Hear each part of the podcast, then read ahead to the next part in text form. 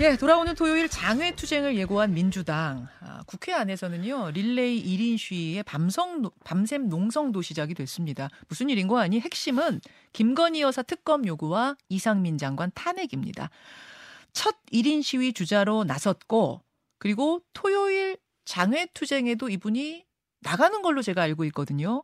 검찰, 검찰 독재 정치 탄압 대책위의 상임위원장이자 김건희 여사 특검 TF 고문도 맡고 계세요. 박범계 의원 오늘 스튜디오에 모셨습니다. 어서 오십시오. 네, 네 오랜만입니다. 반갑습니다. 어, 박범계 의원이 첫 주자로 1인 그 시위 하셨어요. 예, 예, 아무래도 상임위원장이니까 이제 예. 모범을 보여야 돼. 어허. 그리고 또 밤샘 농성은 또 다른 팀이 하시는 거예요? 예, 거기는 이제 철험의 의원님들 예. 중심으로 음, 이렇게 한 것 같습니다. 계속 이어지는 겁니까?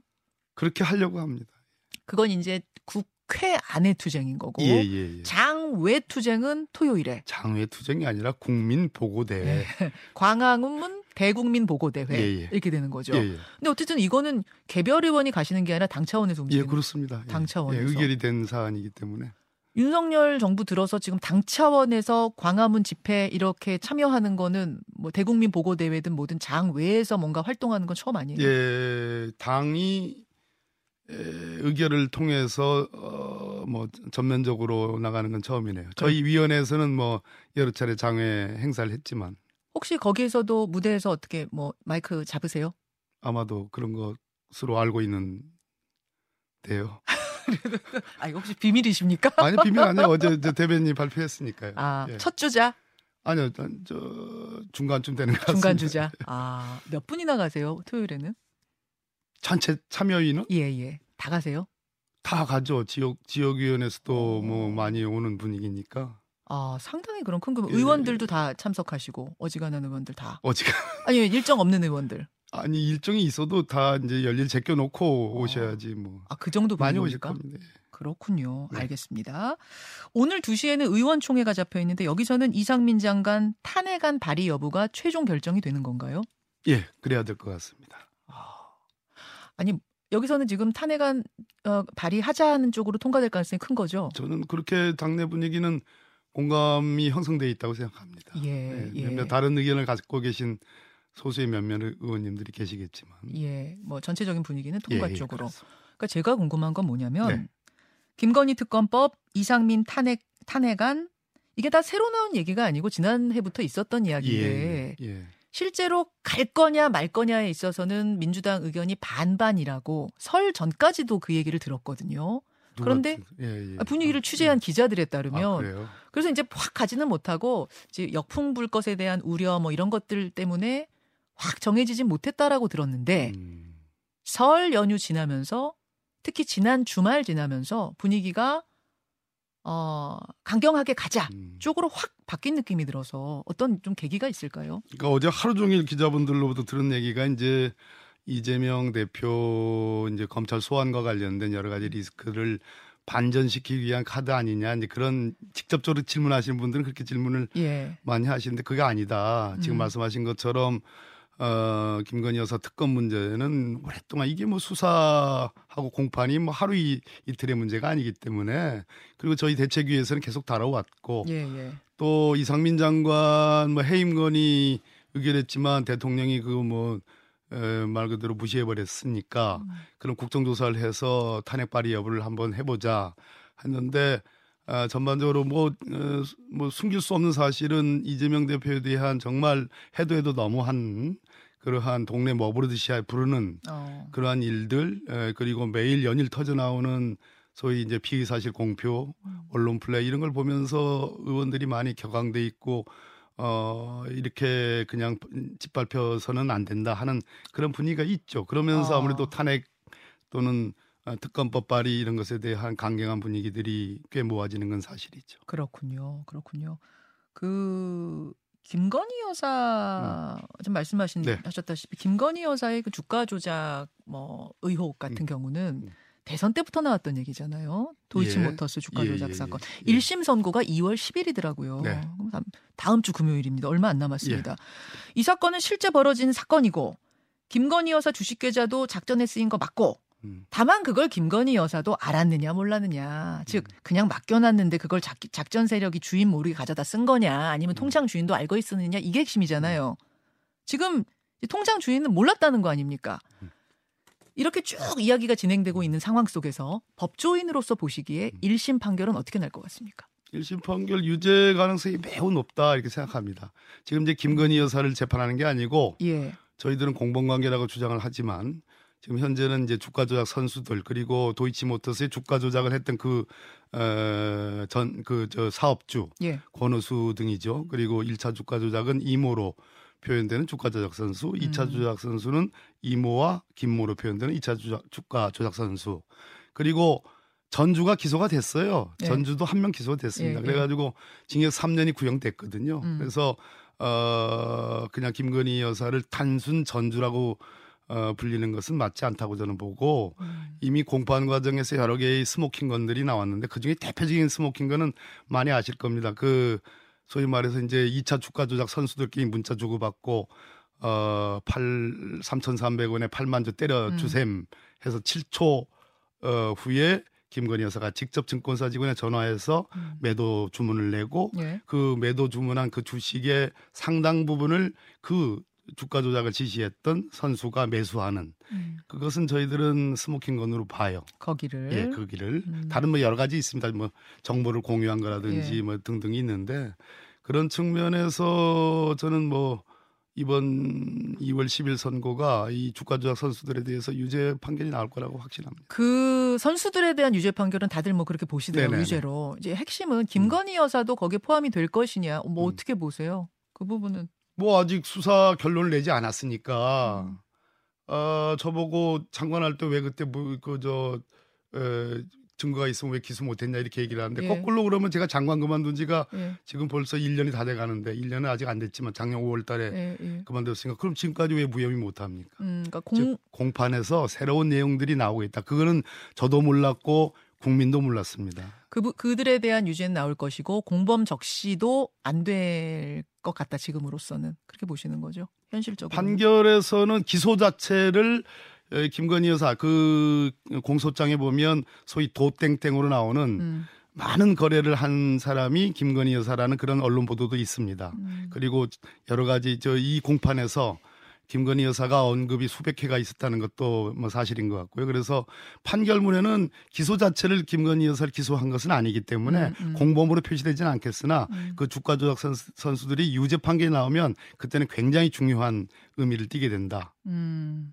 여기에다가 김의겸 대변인이 새롭게 의혹을 네. 제기한 게 이제 어, 우리 기술이라는 회사의 주가 조작 관련인데 예. 대통령실로부터 명예훼손 고발 당했어요. 예, 예, 예. 민주당이 또 맞고소를 예, 예. 하고 대통령실 입장을 쉽게 정리해 보면 음. 김건희 여사가 투자한 우리 기술이라는 종목이 작전주라는 주장에도 근거가 없고 그러니까 작전주인지도 확실치 않은데 심지어 김건희 여사가 그 작전에 참여한 게 드러났다는 식으로 음. 김의겸 대변인이 얘기한 거 아니냐 음. 이 부분 문제 제기거든요. 어떻게 보세요?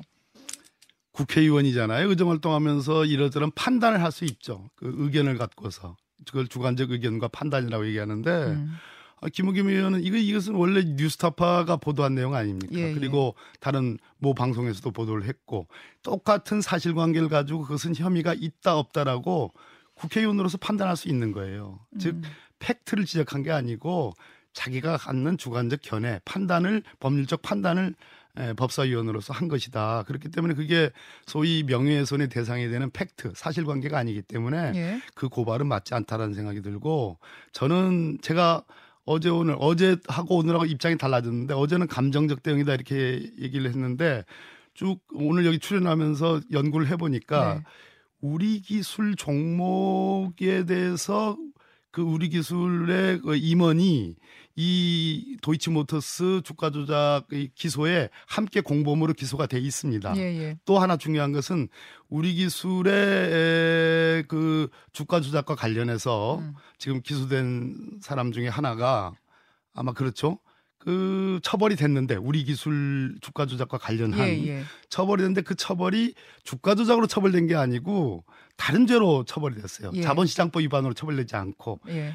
이것은 대단히 이것도 뉴스타파가 보도한 건데 대단히 이것은 어 저는 심각한 문제라고 봐요. 어. 왜냐하면 지금 주가 조작 선수로 기소된 이 사람들이 김건희 여사의 관련성에 대한 진술을 할까봐 솔직히 전전긍긍하는 사람이 있는 거 아닙니까? 그런데 아, 아. 그런데 도이치모터스 주가 조작만 있는 게 아니라 우리 기술 주가 조작이 있고 그것으로 처벌받게 되는 상황이 되면 네. 이 자본시장법 위반이 굉장히 중한 문제거든요. 예. 그렇기 때문에 그것이 어떤 꼬투리가 더 밟힐까봐 또 왜 그것은 주가 조작 정황이 있는데 어. 주가 조작 처벌하지 않고 다른 범죄로 처벌했느냐 어. 그 부분에 대한 무슨 문제가 있, 있을까봐 하는 우려 때문에 그렇게 감정적으로 고발한 거 아닌가 하는 대통령실 고발할 일이 아니거든요. 어. 아. 그런 분석을 제 나름대로 해봤습니다. 이 선수들이 이 주가 조작 세력이 우리 기술에도 주가 조작을 한 것처럼 보이는데 왜 그것은 아예 주가 조작으로 처벌하지 않고 다른 죄로 다른 죄로 했느냐 뭔가 감추려는 거 아니야 이제 이런 그렇습니다. 의혹이란 예. 말씀이세요. 예. 연관 범죄 주가 조작과 관련 주가 조작 선수들은 한 종목만 하는 게 아니라 여러 종목들을 해요 일반적으로. 알겠습니다. 정리하자면 일명 김건희 TF의 주장은 도이치모터스 주가 조작, 우리 기술 주가 조작 사건에 김 여사가 연루됐는지를 기존 검찰은 못 밝히는 것 같으니 특검으로 밝히자 이런 거죠. 아 물론입니다. 그런 예, 거죠. 예. 근데 박 의원님 음. 특검법이 국회 본회의까지 올라오면 민주당 의원들 의석수로도 충분히 처리 가능합니다만 본회의까지 가려면 법사위 문턱 넘어야 되는데 거기는 지난해에도 잠깐 거론이 됐다가 이게 안 된 이유가 시대전환 조정훈 의원이 캐스팅 보트 쥐고 예, 있는데 예. 조정훈 의원은 김건희 여사 특검법에 반대거든요. 예. 여전히 조정훈 의원은 같은 의견 아닌가요?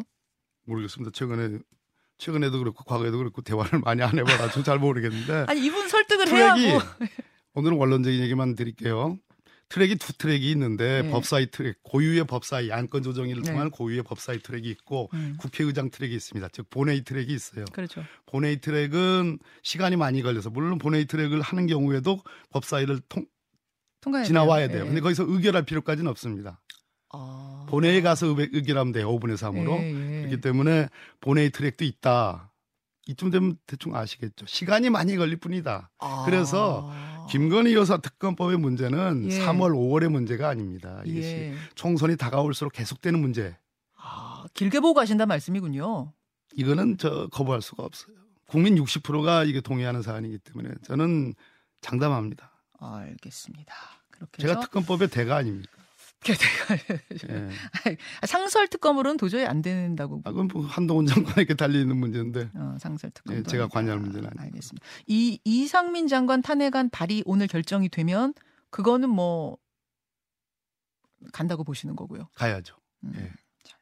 이런 상황이고요. 이제 장외 투쟁 아까 말씀드렸던 광화문 대국민 보고 대회 토요일부터 본격적으로 시작이 되는데 어, 이 장외 투쟁을 놓고는 당내에서는 약간 다른 목소리도 있더라고요. 뭐냐면 공개적으로는 박용진 의원이 목소리를 내셨던데 어제 KBS에 출연해서 과거 자유한국당이 장외 투쟁하다가 총선 폭망했다.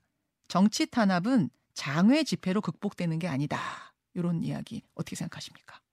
장외 투쟁만으로는 극복이 안 되죠. 원내 병행 투쟁 아니라니까 자꾸 그렇게 투쟁 투쟁하시고 원내외 병행 보고 원내 병행 네. 홍보 어. 원내 병행 알림 뭐 어. 뭐그 원내를 병행하는 게 맞죠. 과거에도 민주당의 역사에서 음. 어, 탄압받은 시절이 뭐 지금뿐이겠습니까? 음. 김대중 대통령님 그 이전 시절 어, 뭐 노무현 대통령님 그 이전 시절 뭐 많았죠. 그때마다 민주당은 국민들께 직접 호소하는 그러한 역사를 갖고 있습니다. 왜? 에, 뭐 제가 이 매체에 나와서 말씀드리기 좀 송구합니다만 어찌됐든 저희들이 뭐 기울어진 운동장처럼 이 여러 가지 보도에 있어서 많은 음. 그런 한계들을 느끼고 또 정권이 워낙 진짜 무도하게 지금 탄압을 하고 있잖아요. 숨도 못 쉬겠어요. 예, 공포스러운 분위기가 어. 에, 뭐 표현 안 해서 그렇지 있습니다. 있기 때문에 원내에 지금 뭐 탄핵 발의할 건 탄핵 음. 발의하고 특검법 발의할 건 발의하고 의결할 건 의결하고 음. 롱텀으로 지치지 않고 가되 국민들께 직접 보고함으로써 국민들의 여론을 조성하고 환기시키고 음. 호소하고 음. 그걸 통해서 또 국회에서 원내 원내 전략을 잘 쓰고 하는 것이 필요합니다. 그러면 일회성이 아니라 이 광화문 대국민 보고 대회 음. 뭐 일각에서 장외투쟁이라고 하는 이것은 계속되는 겁니까? 정기적으로 계속된다 이렇게 단정할 수는 없지만 한 번 나가면 그것이 뭐 쉽게 뭐 오늘이 끝이야 이렇게 되겠습니까? 관성이라는 게 있고 또 탄압을 금세 멈출 리가 없잖아요. 어. 이 제가 보기에는 총선까지 가는 거라고 생각을 하거든요. 예. 그렇기 때문에 원내 병행 투쟁 음. 필요하다고 생각합니다. 알겠습니다. 일회성 아니란 말씀.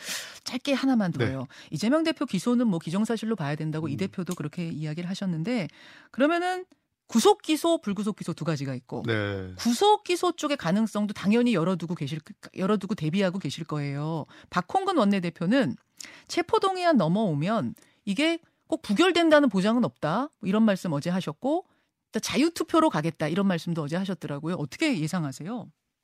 아니 제가 법률 전문가고 장관직에나 지낸 사람이 또 이제 고위 전략 회의를 통해서 이제 뭐 대표만 대화를 나눈 입장에서 어, 이건 구속사안이 되지 못한다. 직접적인 증거들이 없고 제가 뭐 대장동 관련해서 공수장 분석도 했습니다만 그래서 계속해서 그냥 꼬리에 꼬리를 물고 여제 뭐저 여타 수사들을 계속 지금 하는 거 아니겠습니까? 근데 뭐 지금 김성태 건과 관련해서도 아니 통화를 어, 통화일 뿐이죠. 통화를 했다는 게 사실이더라도 음. 예, 사실인지 여부는 확인되지 않았으나 그 규, 범죄 규모와 빌- 관련해서도 그 사이즈와 관련해서도 과연 그게 통화를 설사 했다 하더라도 통화로 그것이 무슨 공범으로 규정할 만한 그런 근거가 되느냐라는 것들이 있습니다. 그런 측면에서 영장 청구라는 것은 굉장히 무리한 일이다. 그러나 아, 이 검찰이 윤석열 검찰이 정치 검찰로서 저는 뭐 영장 자. 청구할 가능성도 있기 때문에 예. 체포 동의안 넘어온다. 예. 그런 경우에 끊어야 됩니다, 이제. 예 부결입니까? 부결시켜야죠. 여기까지. 네. 김현정의 뉴스쇼는 시청자 여러분의 참여를 기다립니다. 구독과 좋아요, 댓글 잊지 않으셨죠? 알림 설정을 해두시면 평일 아침 7시 20분 실시간 라이브도 참여하실 수 있습니다.